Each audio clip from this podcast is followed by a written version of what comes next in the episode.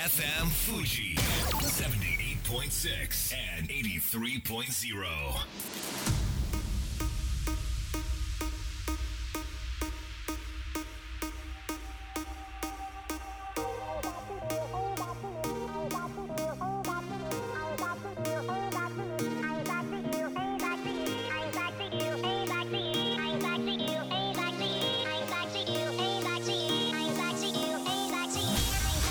月曜夜のひとときいかがお過ごしでしょうか？この番組「みんなのラジオは」自分の故郷を盛り上げたい誰かの役に立ちたいぜひ知ってほしい聞いてほしいそんなたくさんの思いを発信していく番組です。本日で第242回の放送東京代々木のスタジオビビットより生放送でお届けしてまいります。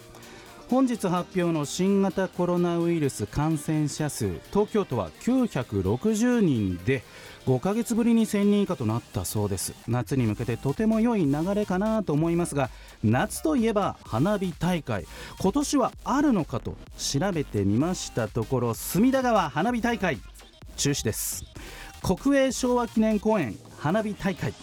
中止です。などなどかなりの大会がですね早々に中止を決定しておりまして、まあ、大変残念なんですけれどもしかし逆にやるかもしれないのが東京府中の東京競馬場でザ・ローリング・ストーンズ60周年記念花火大会。こちら全席有料でストーンズが公認した花火大会なんだそうです、まあもちろんストーンズは来ないんですけれどもストーンズが公認した花火大会。どういうことなんでしょうか？7月6日水曜日に開催される予定とのことです。そして青梅市納涼花火大会こちら8月6日に開催予定です。ただし無観客とのことでうん自宅から見てねということなんでしょうか。そして山梨県なんと富士山河口湖山開き花火大会が7月2日に開催されるようです。富士山のお山開きを告げる花火大会で昭和52年より始まったそうです。山梨県内ではいち早く上がる花火として有名だそうで富士山を背景に夏の夜空を彩りますと歌っています。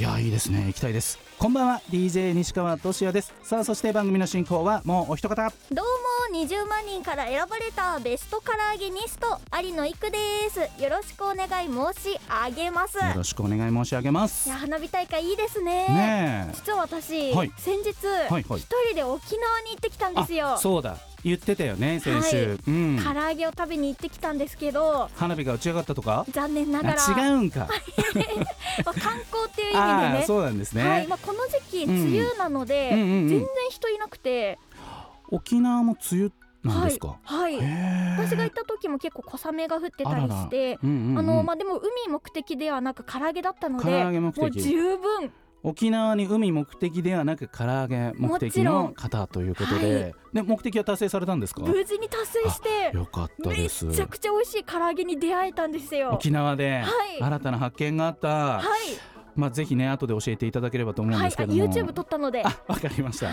えーぜひ有野育さんの YouTube チェックをお願いいたします、はい。ということで本日もみんなのラジオ元気よくスタートです FM Fuji. FM Fuji. 78.6 and 83.0.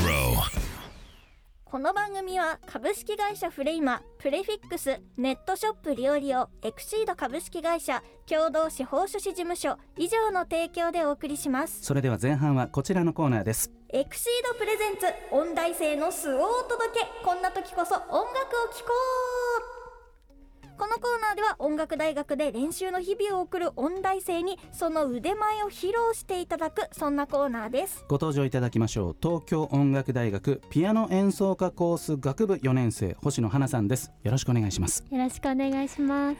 ではいくちゃん、はい。早速星野花さんのプロフィールご紹介お願いします。はい。星野花さん4歳よりピアノを始める。第5回イモラピアノ国際オーディション in Japan。高校生の部第1位を経てイモラサマーフェスティバルに参加。第7回東京国際ピアノコンクール。大学生の部第4位。東京大学東京音楽大学短期留学奨学金生としてギルドホール音楽院に留学予定です。はいということでもうねすでにたくさんのコンクールに出場されて、えーとても素敵な優秀な成績を収めているわけですけれどもこのコンサートでは普段どんなことを意識されてるんですか？もう絶対賞を取るぞとかどどんなことを考えて？あコンクールですか、うん。そうですね。えっ、とまあでもえっ、と離れうん。という目的もあって、うんそのあの審査員だったり、まあ、若干のお客さんだったりがいる前で演奏するっていう練習ももちろんですし、はい。でもやっぱ賞を狙うとなると、うん。こうミスをしてはいけないとか。でも音楽性もやっぱり自分らしさも出したいという、うん。そこのバランスを気をつけながら準備をして、っていう感じですかね。もう毎回緊張しちゃうみたいな感じですか、そうですね。やっぱうん。本番前までは、うん。もうかなりお腹キリキリで緊張することもあるんですけどうん。でもやっぱり小さい頃からやってきて最近はこう弾き始めるとこう音楽に助けられてというかその世界に入り込めて結構緊張がほぐれてくるっていうことが少しずつ増えてきましたね。最近なんかあのストリートピアノ弾ける場所結構増えたじゃないですか。そうですね。あれで最近なんか覚えちゃったエリーゼのためにとか弾いてみたりするんですけどはい指震えるんですよ。緊張しちゃって。そうですよね。ブルブルブルって。でその状態で弾くと本当になんか音も震えてみたいな。うんなんかそういう指が震えることってなないんですか？いやあります。あるんですね。と足が。足が震あえる。のお客さんには見えないけどドレスの中でうん 足がガタガタ震えて。えそれってこうどうやって対応するんですか？その緊張に。いやもう考えない考えないでいくしか音ないと。楽のことを考えるしかないですね。まあ、そういった意味でもこう経験離れが必要ということなんですね。なるほど、はいそしてギルドホール音楽院に留学予定ということですけれどもこちらはどこの国のどこの町なんですか、これはイギリスのロンドンにあるロンドン。ね。世界的な町で、うそうですね。ん。いつ頃行くんですか？これは。と今のところ2月の中旬あたりからうん。3週間程度の予定です。あ本当に短期留学、はい。どんなことを目的として？行くんですか？そうですね。もちろんえっと向こうの大学と、あのうちの東京音楽大学が提携しててその授業を取ったり、うんうんうんあの現地の先生方のレッスンを受けたり、で3週間向こうで生活して、うん。空き時間にはこう観光だったり、うん。いろんなところも回ってみたりって感じですね。ゆくちゃんあの、はい。星野さんはい。ある芸能人似てませんか？あの女優さん。っごい似てるなと思似ってたんですけど。ますよね。私も思いました。川口春奈さんね似て目力が。恐うり二つで。はい朝ドラを見ているかのような感じでね今喋ってしまいましたけれども、はい。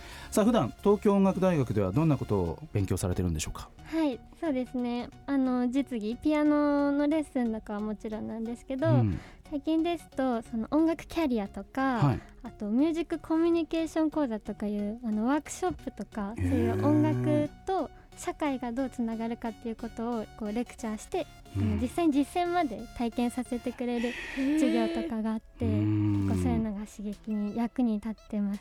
はい、演奏の技術向上だけではなく、はい。音楽の歴史だけではなく、うん。今の時代に合った授業が展開されているとそういう感じですいうことなんですね。わかりました。さあ今日は生演奏を披露していただけるということで、どんな曲を弾いていただけるんでしょうか？はい、はい、今日は、はい。えーグリーグのうん、叙情商品曲集うん第1週より、はい。作品12番第1曲「アリエッタ」という曲をお届けしたいと思います。では早速準備のほどよろしくお願いします。まあ、ということでうん今日も生演奏が聴けるわけですけれども、あのー少しですねキーボードを今日は高く上げて立おって弾きたいということでですね、ええー。そういった新しい。新しい形で対応していただけます、えーでは整いましたら、えーお願いいたします。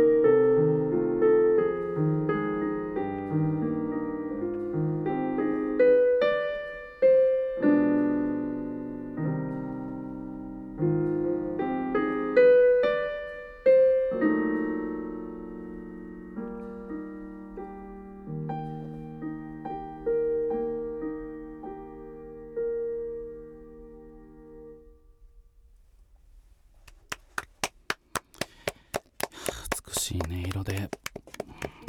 あれねくさんはい。いかがでしたか、めちゃくちゃ素敵でした、うん。なんかこう私の感じたのはこうまどろみの中のような夢うつつみたいな印象でした。確かに確かに。私はなんか今までにしてきた間違い過ちを反省する そんな脳内なんかこうそういうなんか音楽に聞こえてきましたけれどもどうしてこの曲を選曲されたんですか？そうですね、えっと、私が好きなピアニストがいて、はい。まあ昔の方なんですけど、うんうん。エミール・ギレリスっていう、はい。あのおじさんのピアニストでその方の演奏がすごい好きででお気に入りのアルバムの中の一曲ででなんかこの時間帯にもあのこうぴったりな美しいメロディックな曲でど。うかなと思ってチョイスしてみました。時間帯まで考えていただきました。ありがたい。さあ将来の目標などあればぜひ教えてください。はい。そうですね。やっぱり私こういう風に人前で演奏するのがとても好きなので、うん。演奏活動をやらせていただいたいきたいなと思ってるのもそうなんですけどその傍らでこう、えー音楽だったり芸術だったり自分が持ってるこういうスキルを通して人だってあのいろんな周りの方や社会とこうつながっていきたいなという思いもありそうですねなんか今いろんな自分の中でこういろんなアイディアがあるんですけどそれをちょっとずつ挑戦していって私にしかできない何か新しいことピアノ弾くことだけじゃなくプラスアルファの何かができればいいなというふうに考えています。今の星野さんの話を聞いてはい。昔のね、はい。あの私の年代40代のなんかイメージだと、はい。画家と音楽家は金がないいつの時代も金がない。これもっと上でも多分同じ考え方だと思うんだけれども、はい。まあある種半分事実なところもあるんだけどですね。でもこれから今の星野さんの話聞いてあ変わるなってうん。なんか思いました、うん。もしかしてその演奏そのだけじゃないその社会性みたいなのすごいあの求めてる感じが伝わってくるんでん。なんか変わるような気がしました。ここまでは星野花さんでした。ありがとうございました。ありがとうありがとうございました。一曲お届けしましょう。ビアリストックスで差し色 FM Fuji. FM Fuji. 78.6 and 83.0.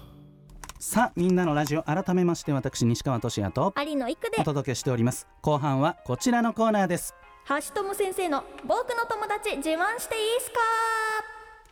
略して僕友このコーナーは遺言伝道師橋友こと元パチプロ司法書士高橋智博先生がリスナーの皆さんに紹介したいお友達をただただ自慢するというコーナーです。ご登場いただきましょう。共同司法書士事務所代表高橋智博さん通称橋友先生です。よろしくお願いします。遺言書で得られる幸せをすべての人へ遺言伝道師橋友です。よろしくお願いいたします空気がピリッとしますよね。ピリッと。さすが。ピリッとですか。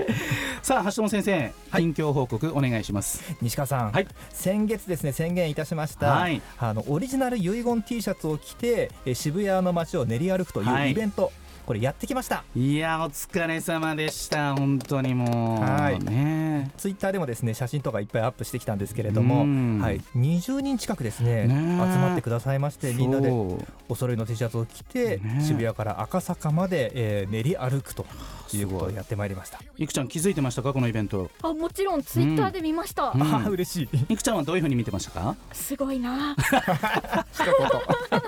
どれぐらい歩いたんですか？えっと12キロ8時間かけて歩いてきましたね。すごいですよこれ。すごいでまあ、はい。遺言を広げよう遺言書を広げようということとそしてもう一つメッセージがありましたよね。そうなんですよ、うん。もう念願のですね、はい。えーマツコの知らない世界さんに出たいとはいいうことでですね、うん。TBS まで、えー 行くのに、えー赤坂まで歩いたとあいうことですね。ね。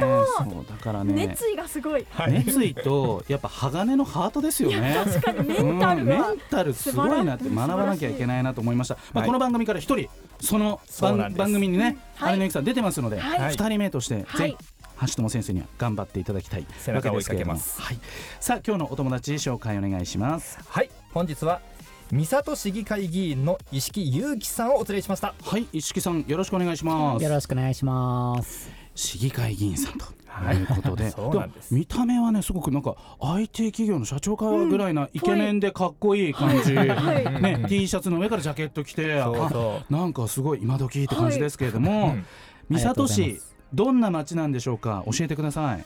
はい。ありがとうございます、うん。三郷市はですねまずあの交通のジャンクションがすごく有名なので、はい。あのまあ東洋一のあの交通のジャンクションと呼ばれてたり、はい、うん。とあとはあの大型ショッピングモール、まあ、IKEA だったりだとか、はい。コストコララポートっていうところがすごく有名な街ですね。はい。だから郊外でだけどすごい大型ショッピングモールがあるから人たくさんそのもっともっと遠くから集めてますよねきっと。そうですね、うん。もう土日とかはもう本当に人があの車があの渋滞になったりとかしてますね。そうですね、普段は市議会議員としてどんな活動をされてるんでしょうか？はい、普段はですね、うん。まあ、駅に立って挨拶運動をしていたりあ,、あーはいはいはい。とはまあゴミ拾いをして、うんうんまあ、市民の方と一緒に、うん。あのまあ、練り歩くじゃないですけど、うん。はい、あのゴミを拾いながら活動したりだとかあとは、まあ、あの本当に最近話題の子ども食堂だったり、あはい、いろんなボランティア活動をして、えー、普段活動させていただいております。はい。あの駅でこう皆様に向かって話すって結構勇気いりませんあれ。そうですね、うん。僕の場合はあのちょっとあの、まあ、なるべくうん。挨拶だけにさせていただいてはいるんですけど、うんはい、挨拶だけでもね、あれ結構勇気いるんじゃないかなと思うんですけれども。そうですね。橋本先生とのつながりは？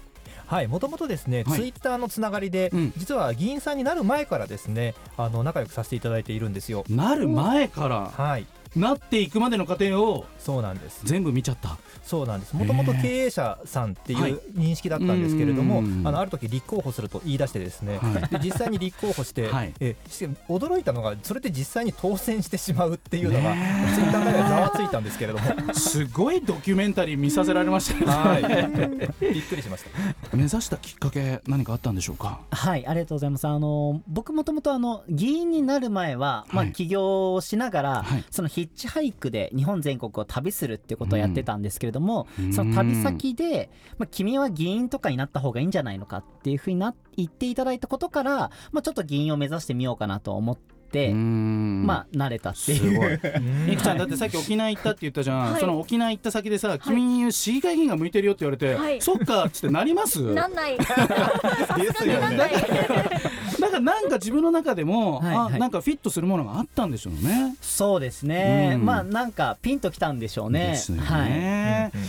まあ、そして現在まさに、えー市議会議員として活躍されているわけですけれども、はい。今日の橋友先生のツイッターえー見ますとですね、うん。その一色先生のことを、まあ、過去にこう1000万円の借金があったみたいな、あの投稿されていてちょっとこれ見逃せないなって思ったんですけど、うんうん。これどういうことなんですか一色さん。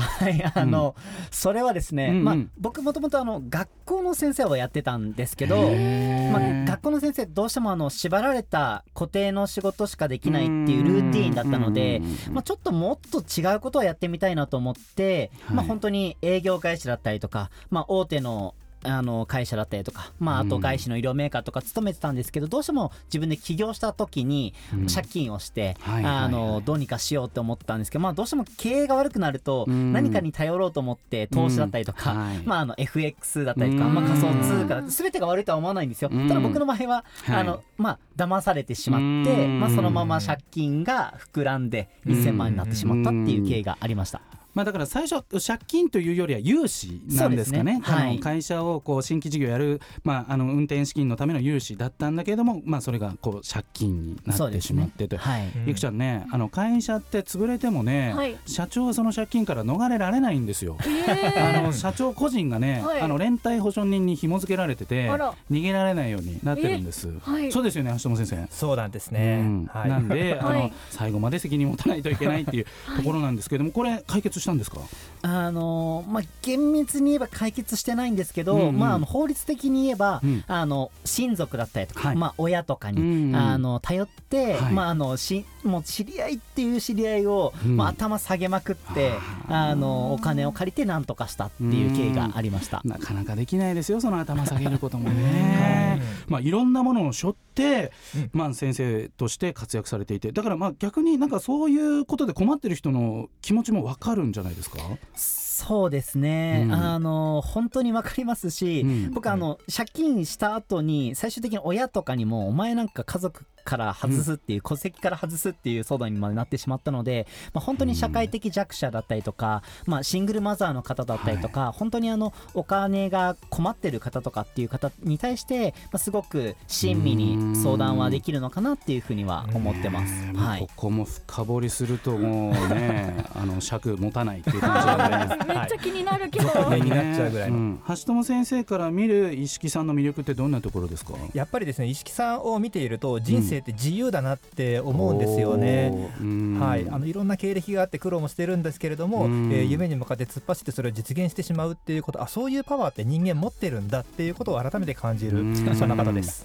ありがとうございます。全く同じことは橋友先生からも感じてますけれどもね。まあでもそんな2人が共鳴し合ってはい。こういろいろとまあお互いね連絡を取り合ったりなんか一緒になんかやろうよっていうことになってるんですかね、そうですね。さあそろそろ時間がやってきてしまいました。では最後にせっかくですので、えー、石木さんからリスナーの皆さんにメッセージをお願いします。はい、えー、三郷市はですね、うん。あのまだまだそんなに知られてない街だと思うんですよね。うん。あのまあ、交通のジャンクションだったりとかあの大型ショッピングモールっていうところはあると思うんですけどもっともっと三郷市があの良くなるようにこれから僕たちあの、まあ、議員だったりだとかあの企業を通してあのもっともっと良くしていくのでぜひともあのもっともっと知っていただけたらなと思いますので、あのみぜひこれからも三郷市をよろしくお願いいたします。うんここまでは三郷市議会議員石木祐樹さんそして橋友先生でした。ありがとうございました。ありがとうございました。た。それでは素敵な1週間を。また来週。この番組は有限会社東音楽器足立センター柴田ホーム会計事務所バランスとグロースコンサルティング株式会社ドテライド以上の提供でお送りしました。